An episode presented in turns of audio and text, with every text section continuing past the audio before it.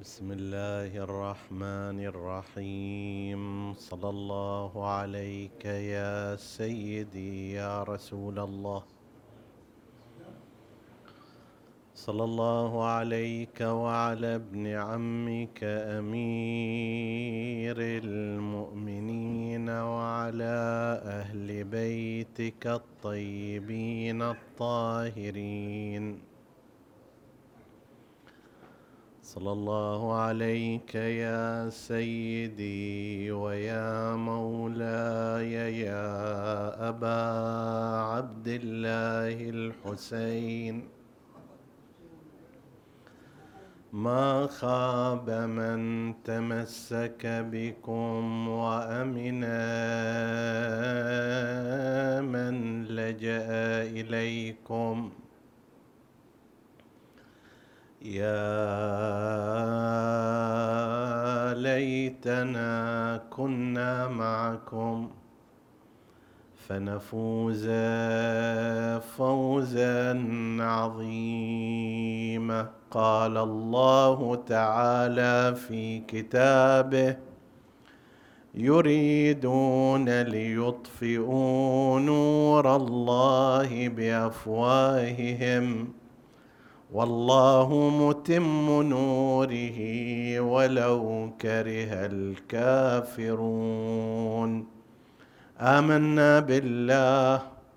صدق الله العلي العظيم. عطروا مجالسكم بذكر محمد وآل محمد.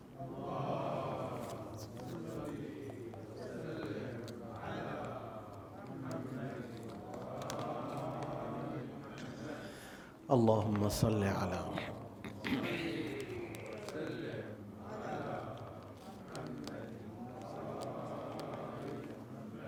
اللهم صل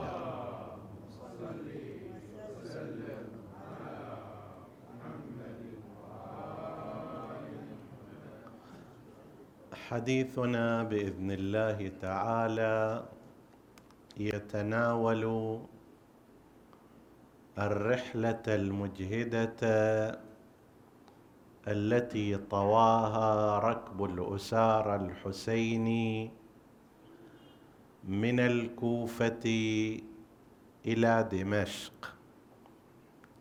ونتعرض فيه أيضا إلى بعض المنارات والمشاهد والمواقع التي بقيت إلى زماننا في بعضها شاهدة على تلك المسيرة وعلى بقاء نور الله عز وجل المتمثل في خط رسول الله والأئمة المعصومين من ذريته بالرغم من جهد الاتجاه الأموي في زمانه وبعد زمانه على إطفاء هذا النور وعلى كبت كل رمز يشير إليه. ربنا سبحانه وتعالى في كتابه يشير إلى هذه الفئة المعادية لخط الإيمان بأنهم يريدون يصممون عندهم إرادة جدية في إطفاء نور الله. لكن في الطرف المقابل الله ليس فقط يبقي نوره وإنما يتمه يكمله ينشره ولو كره الكافرون الذين يريدون تغطية هذا النور. الكافر في اللغة العربية في أصلها بمعنى من يغطي. الكفارة هي التغطية لذلك مثلا كفارة الذنب هي تغطية آثاره ورفع آثاره ويعبر عن المزارع الذي يزرع البذور في الأرض في اللغة العربية بالكفار والكافر وقد ورد استخدام ذلك في القرآن الكريم. الكفار الذين يريدون تغطية نور الله عز وجل ومنعه من الانتشار وإن كرهوا فإن هذا النور منتشر ودائم وتام وباق. القضية الحسينية بآثارها المختلفة حتى بشواهدها العمرانية. ناطق صدق عن هذه الفكرة التي تتحدث عنها الآية المباركة. سوف نشير إلى بعض ما بقي من المشاهد ومن المواضع التي مر عليها ركب الاساره الحسيني سبق أن ذكرنا أن اسارى أهل البيت عليهم السلام بعد بقائهم من يوم 12 محرم سنة 61 إلى يوم 19 محرم سنة 61 جهز ابن زياد لعنة الله عليه. معهم حسب ما ورد في بعض الروايات التاريخية الفا وخمسمائة من الجنود في طليعتهم بعض القادة العسكريين كشمر بن ذي الجوشن وخولة ابن يزيد الأصبحي ونظرائهم لكي يسيروا مع هذا الركب باتجاه بلاد الشام. أشرنا أيضا أننا لا نعتقد بما ذكره بعض المؤرخين من أن ابن زياد قد أرسل إلى يزيد يستشيره في أمر السبايا وأنه ماذا يصنع بهم. وانتظر إلى أن جاء الخبر. نحن لا نعتقد بذلك لأن ابن زياد كان يتصرف في كربلاء في المعركة باعتباره القائد الأوحد. لا ينتظر امرا من أحد ولا هم يحزنون. وهو صاحب فكرة فإذا قتلت الحسين فأوطئ الخيل صدره وظهره. وقد علمت أن ذلك لا يضره ولكن على قول قلته فمثل هذا الأمر اللي هو ما اله سابقة ويعد عارا وشنارا في القانون العسكري ولم تعرفه العرب في تلك الأوقات بشكل واضح إلا أن ابن زياد يقرر هذا ويتطبق ويصير. بل حتى قضية السبي والتنقل فيما بين البلدان كما يشير إلى ذلك العلامة الشيخ جعفر المهاجر وهو باحث في التاريخ وزين ومتين. في كتاب عنده اسمه موكب الأحزان يقول قضية التشهير من بلد إلى بلد ما كان بالنساء ما كانت العرب تعرفها وتراها شيئا مستبشعا ومستنكرا. واللي سوى هذا هو ابن زياد بشكل مباشر. على أي حال فجهز معهم حدود 1500 حسب ما يظهر من عدد من الروايات. أن النساء كن بحدود العشرين امرأة أو دون ذلك ومعهن عدد من الصبية وثلاثة رجال منهم. وفي مقدمتهم الإمام زين العابدين عليه السلام وموالي وإلا الباقي في الغالب كانوا صغار السن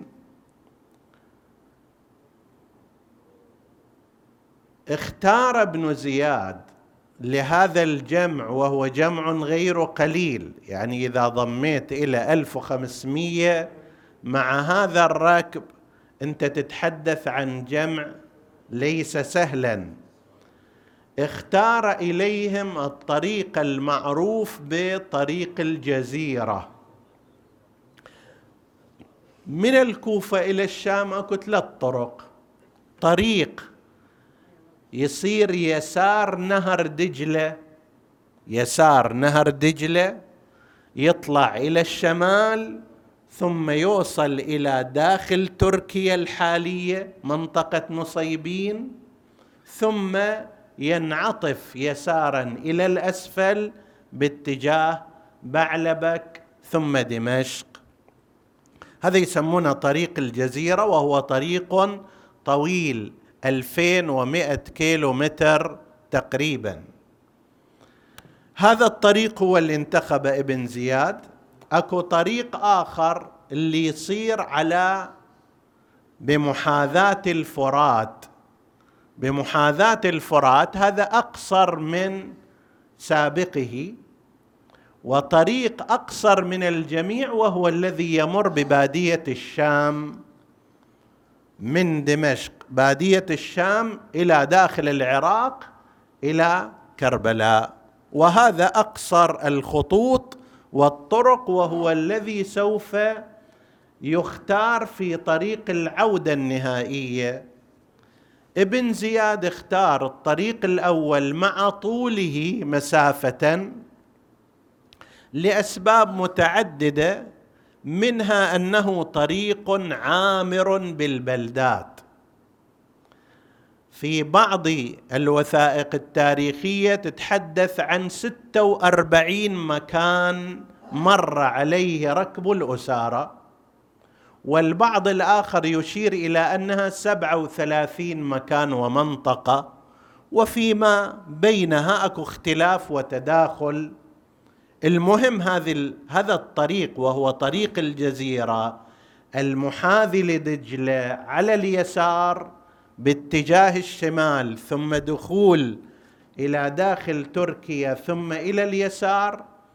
هذا كان طريقا طويلا. مع ذلك اختاره ابن زياد للسير ولعل الإشارة فيه إلى أنه يسار بهن في البلدان من بلد إلى بلد إشارة إلى كثرة هذه البلدان بينما مثلا الطريق المحاذي للفرات أكثر من نصفة يعني من الكوفة إلى منطقة الرقة أكثر من نصف هذا الطريق يعني حدود 800 كيلو أكثر لا يوجد فيها إلا ثلاث مناطق مأهولة وإلا الباقي كله مناطق بدوية وتجمعات رعوية.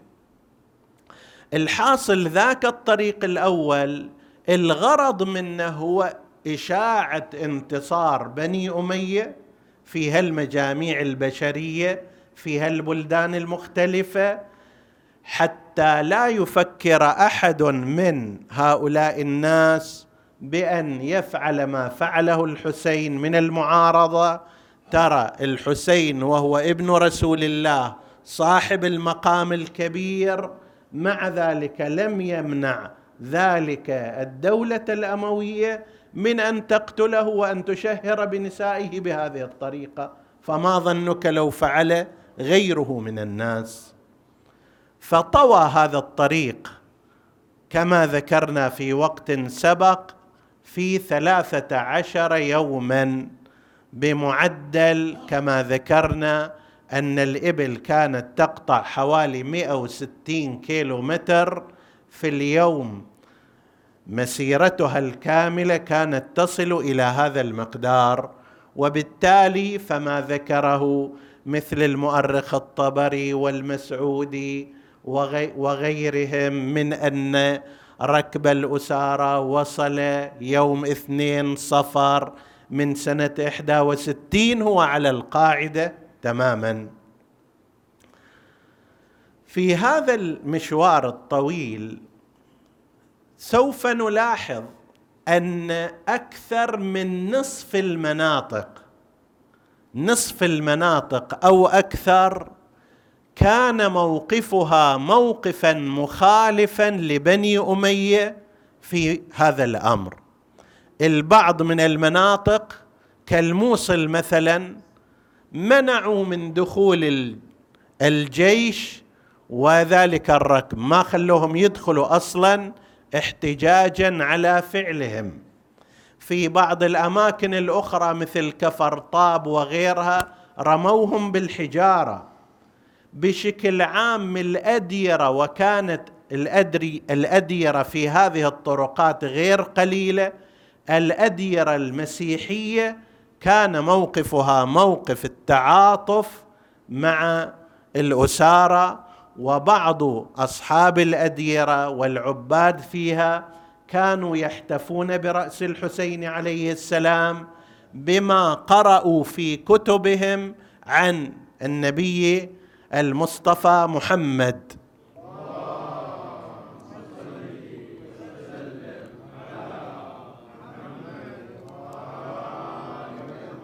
وعن ذريته وأهل بيته وقد ورد ذكر أهل البيت عليهم السلام في النسخ الصحيحة من العهد القديم والعهد الجديد. التوراة والإنجيل مثل هذه قليل تعرضت إلى التزوير. فالحاصل أن الأديرة النصرانية والرهبان كانوا يعرفون حق رسول الله بهذا المقدار ويعرفون حق الحسين عليه السلام فاستنكروا أن يفعل بالحسين وبذريته هذا الفعل.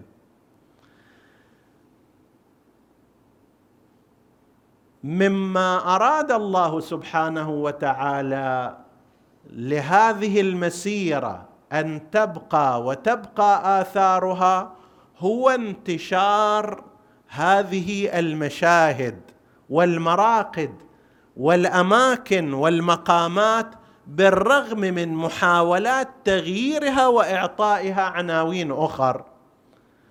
حسب التتبع ذكر المؤرخون أن هناك ثلاثة عشر موضعا في هذا المسير اللي علم عنها واللي بقيت آثارها ولو لفترة من الزمان وتحدث المؤرخون عنها. بعضها الآن ما موجود ولكن تحدث عن ذلك ال... الذي لم يبقى تحدث مؤرخون وأرخوا وجودها. قسم آخر لا لا يزال موجودا. ترد مثلا ابدأ من ولو هذا قبل الكوفة مسجد الحنانه أو مشهد الحنانه إلى الآن لا يزال موجود. عندما خرجوا من كربلاء باتجاه الكوفة صار وقت الغروب عندهم وهناك وضعوا رأس الحسين عليه السلام على مكان على صخرة أو عند جذع فصار هذا مناسبه لأن يبنى مشهد ومقام للحسين وقد أشير إليه في روايات أهل البيت عليهم السلام حتى ورد أن إمامنا جعفر الصادق سلام الله عليه قد صلى في هذا المكان. إمام الصادق بقي في الكوفة سنتين. في الفترة التي تلت يعني تولي أبو العباس السفاح السلطة أيام العباسيين وسقوط بني أمية استدعي الإمام عليه السلام إلى تلك المنطقة. السفاح كان في ذاك الوقت لا يزال في هذه المنطقة واستدعي الإمام الصادق. وبقي سنتين هناك. في هذه الفترة كان يؤكد الإمام عليه السلام على هذه المواقع. يروح ويعين بالدقة مكان قبر الإمام علي عليه السلام. يروح بالدقة ويزور الإمام الحسين عليه السلام ويشرح إذا دخلت من هالمكان تقول كذا وإذا صنعت كذا وعلى هذا المعدل. ومن جملة ما زار زار مكان موضع جعل رأس الحسين عليه السلام. يقول أحد أصحابه كنت معه فنزل وصلى ركعتين وقال ها هنا مكان قد وضع فيه رأس جدي الحسين عليه السلام. ومن ذاك الوقت صار هذا المشهد عامر وإلى يومنا هذا بل المنطقة سميت باسمه منطقة الحنانة الآن معروفة سميت باسم هذا المكان. وليش سمي بالحنانة؟ لمناسبة لا نتعرض إليها الآن.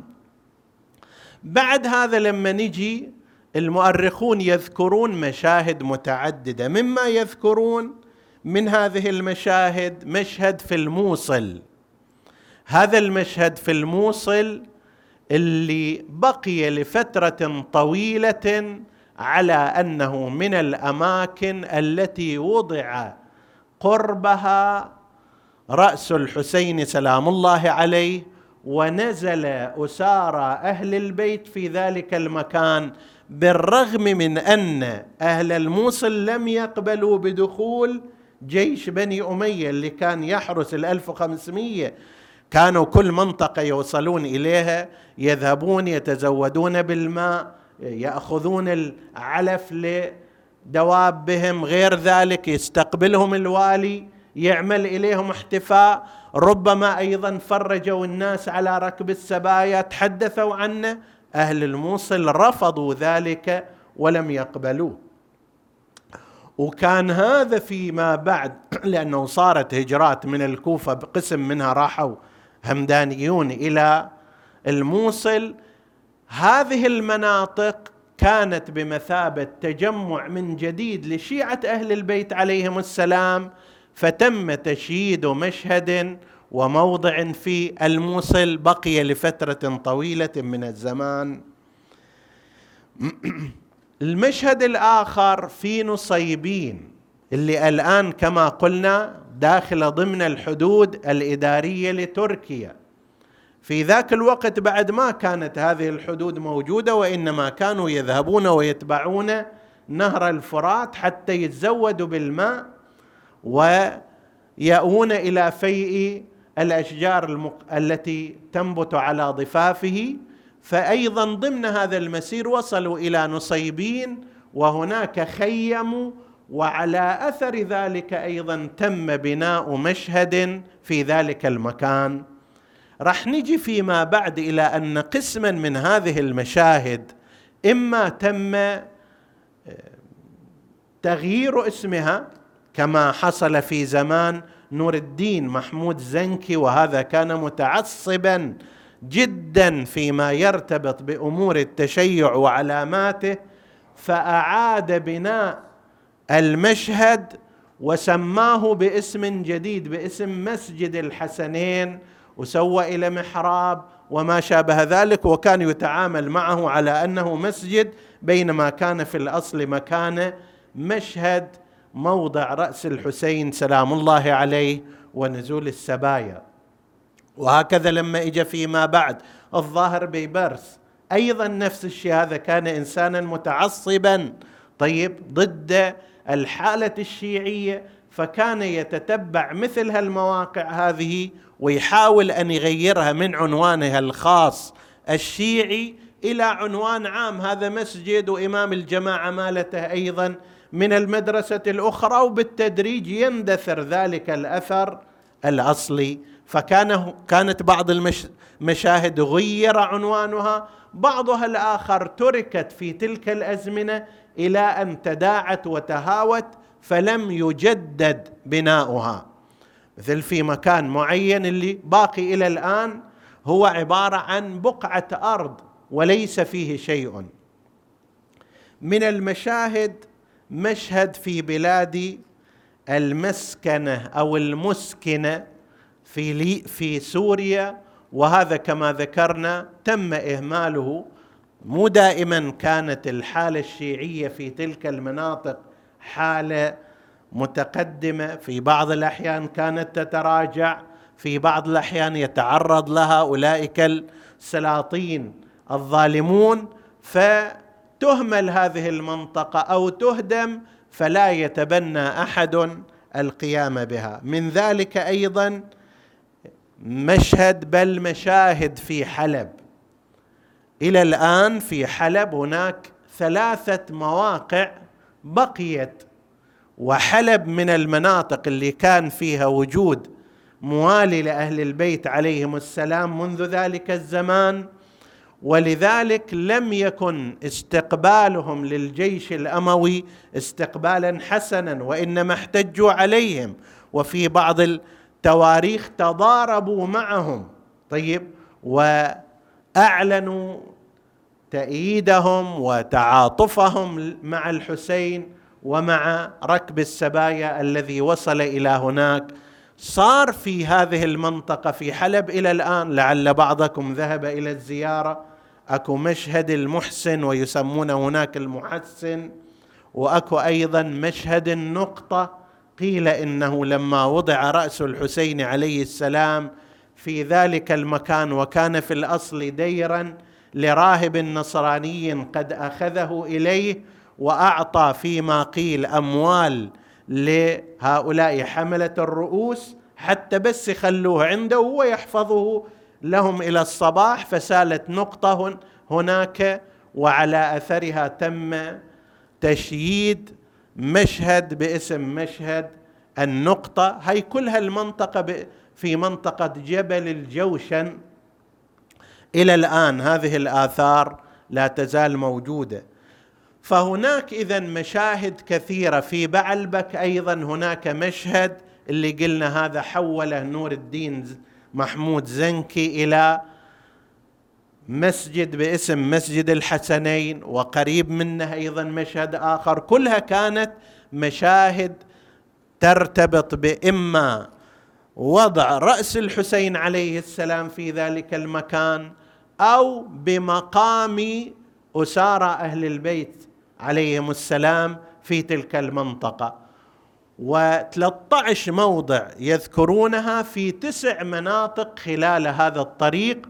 آخرها كان في جوار الجامع الأموي اللي هو مشهد رأس الحسين عليه السلام حيث وضع هناك وإلى وقت قريب كانت آثاره ومكانه والإشارة إليه موجودة عند الجامع الأموي. في السابق كان مجاورا اليه لا نعلم الآن هل ضم إليه وأدخل أو لا بس هذه مناطق متعددة تسع مناطق في هذا الطريق بقي فيها شواهد ومشاهد ومقامات تشير إلى واحد تشير إلى أن هذا الطريق كان طريق الأسارة. فلما يجي مثلا صاحب كتاب منهاج السنة ابن تيمية أو أمثاله ويقول لك أنه أساسا هناك تشكيك في أنه أخذت عائلة الحسين إلى الشام. تقول له هذه بعد هالمشاهد وهالمواقع وهالشواهد لا تفسير لها بعد ذكر التاريخ لها إلا هذا المعنى. طيب أخذوا ليس على أي طريق وإنما على هذا الطريق بالذات دون غيره وهذه شواهده. فهذه تفيدنا فائدة تاريخية مهمة لأن ماكو شيء أصدق من الشاهد العيني الخارجي من رقيم حجري مثلا أو من مشهد قائم أو ما شابه ذلك. لعلك تقدر تقول هذا المؤرخ كان متعاطف مع أهل البيت فقال كلاما أو ذاك المؤرخ جاء بكلام من عنده. لكن ماذا تصنع لمثل هذه الأمور؟ فهي شواهد تاريخية مهمة. الشيء الآخر تبين لنا أن هذا كان موقف من مواقف الناس المعبرة عن رفض بني أمية وعن موالاه آل محمد.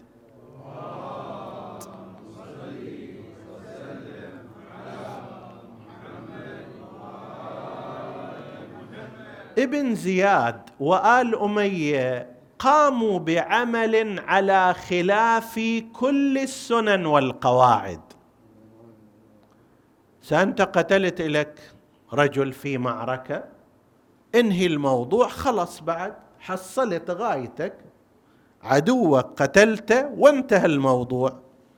هم سووا شيء انقلب عليهم على مختلف المستويات. شهروا برأس الحسين في البلدان أخذوا نساءه من بلد إلى بلد. هذا تحول إلى مشكلة بالنسبة لهم. اولا لأن الناس أصحاب الفطر السليمة يتعاطفون مع الإنسان المظلوم حتى لو لم يتفقوا معه في الدين والمذهب. الآن لما تشوف لك واحد ينظلم حتى لو ما تعرفه ما تدري دينه ما تدري مذهبه لأجل مظلوميته أنت تتعاطف معه وتحس بالميل إليه وتود لو أنك تستطيع نصره إذا لم تتضرر. حتى لو في آخر البلدان حتى لو ما تعرفه فكيف إذا كان هذا المظلوم في مستوى الحسين عليه السلام وعترته وذريته؟ كيف يعبر الناس عن تعاطفهم تارة بالبكاء بإبداء العواطف بإبداء الكلام؟ بمهاجمة يختلف في مراتب مختلفة بمهاجمة من كان من الحرس بإبقاء شواهد ومشاهد وأماكن يعبرون فيها عن تقديرهم لصاحب هذا المشهد. لذلك الطواغيت والظلمة يخافون من هالمشاهد. ما انظرهم شيء هي بحسب الظاهر لكنها في الواقع تحشد النفوس والعواطف في اتجاه أعدائهم. فمن جهة أخرى غير الشاهد التاريخي على الحادثة هي أيضا شكلت نوع من الانتماء وإعلان الولاء من قبل أصحاب هذه المناطق بالتدريج. أي وقت اللي كان هناك انفراج يشيدون هذا المشهد؟ أي وقت اللي ما كان ينسحبون ولكن هذا كان يبقى إلى الأخير. هذا شيء مما حصل وحدث في هذا الطريق طريق الكرام طريق الأسارى من بلاد الكوفة إلى بلاد الشام. طبعا كان كما ذكرنا طريقا صعبا وعنيفا وسيئا. ومارس أولئك الأجلاف أيضا. أسوأ أنواع التعامل مع الأسارى مع الأطفال مع النساء حتى يبينوا لقادتهم أنه إحنا مخلصون لكم. وما كانوا يحتاجون إلى هذا لكن بعد الإنسان وتكالبه على الدنيا وعلى حطامها وعلى الرغبة في الغنى والثروة قد يقوم بظلم الآخرين لكي يحصل على زيادة مالية. لكن لا يضر هؤلاء. تلك الآلام لا يضرهم تلك المعاناة. ما دامت في سبيل الله إنهم يتمثلون قول إمامنا الحسين عليه السلام إلهي إن كان هذا يرضيك فخذ حتى ترضى. هذا الأمر اللي يسوق الأبطال يسوق الرجال إلى الشهادة. ما دام هذا في سبيل الله فلا يهمني الأمر. أنا ماضي في هذا الطريق. هذا واحد من شهداء وأبطال أهل البيت عليهم السلام مسلم بن عقيل ابن أبي طالب. صلوات الله وسلامه عليه رسول حسين ونعم الرسول إليهم من العترة الصالحة. لقد بايعوا رغبة منهم فيا بؤس للبيعة الكاشحة وقد خذلوه وقد أسلموه وغدرتهم لم تزل واضحة فيا ابن عقيل فدتك النفوس. لعظم رزيتك الفادحة بكتك دما يا ابن عم الحسين. تستاهل. حقيقة يستاهل هذا الرجل الذي شابهت مصائبه مصائب إمامه فهو من جهة غريب. عاش الغربة الحقيقية في الكوفة بعدما انفض عنه أنصاره وبعد أن حجزوا عنه. وأيضا قتل صبرا بقية الرجال بمن فيهم أبو الفضل العباس بمن فيهم علي الأكبر بمن فيهم القاسم بمن فيهم حبيب لم يقتلوا صبرا. قتل صبر يعني شنو؟ يعني وهو على قيد الحياة يحتز عنقه. يضرب عنقه. هذا كان خاص بالحسين عليه السلام ولذلك التعبير عنه في الروايات فإنه ذبح كما يذبح الكبش. مو قتل. طيب. وهذا أيضا صار بالنسبة إلى مسلم بن عقيل عندما ضرب عنقه في أعلى القصر. الحسين ردت عظامه بحوافر الخيل. هذا أيضا ردت عظامه عندما ألقي من أعلى القصر إلى الأرض وسحب بين الأزقة من قبل أتباع بني أمية. بكتك دما يا ابن عم الحسين مدامع شيعتك السافحة ولا برحت هاطلات الدموع. تحييك غادية رائحة لأنك لم ترو من شربة ثناياك. فيها غدا الطائحة عندما جاء إليه القوم لعنة الله عليهم وقد كان في بيت طوعة وتكاثروا عليه خرج إليهم يقاتلهم قتال الأبطال حتى قالوا إنه كان يأخذ الرجل من على سرج فرسه ويجلد به الأرض. ذكرهم ببطولة عمه علي بن أبي طالب عليه السلام ولكن غلبت الكثرة شجاعته وأحدقوا به من كل مكان ورمي كما قيل بأطنان القصب. هذا وهم يتكاثرون عليه والمرأة الصالحة تشجعه. وطاعه تصيح من السطح وشل كثيره ريتك حضرت تشوف يا شيخ العج بن عمك الموثوق طايح بالحفيرة. قادوه مثل الطير مكسور الجناح وظلت تنخيهم يا الكوفان رحموه. هذا ابن أخو الكرار حيدر لا تسحبوا خلوه يمشي براحته قلبي شعبته. خافوا من الله مالكم مذهب ولا وصاحت يا مسلم يا عظمها خجلتي فيك شبيدي وأنا حرمة ضعيفة ما أقدر احمي لا يرخصوني كان فيت قلبي وداع. كان سلمت من كيدهم سلم على قالها يا طاع اليوم ما تحصل سلامة. أوصيك كان بهالبلد طبة ويتام. قولي لهم مسلم يبلغكم سلام. واجرك على الله والنبي سيد الكون. وسحبا تجر بأسواقهم ألست أميرهم البارحة؟ نسألك اللهم وندعوك باسمك العظيم الأعظم الأعز الأجل الأكرم يا الله.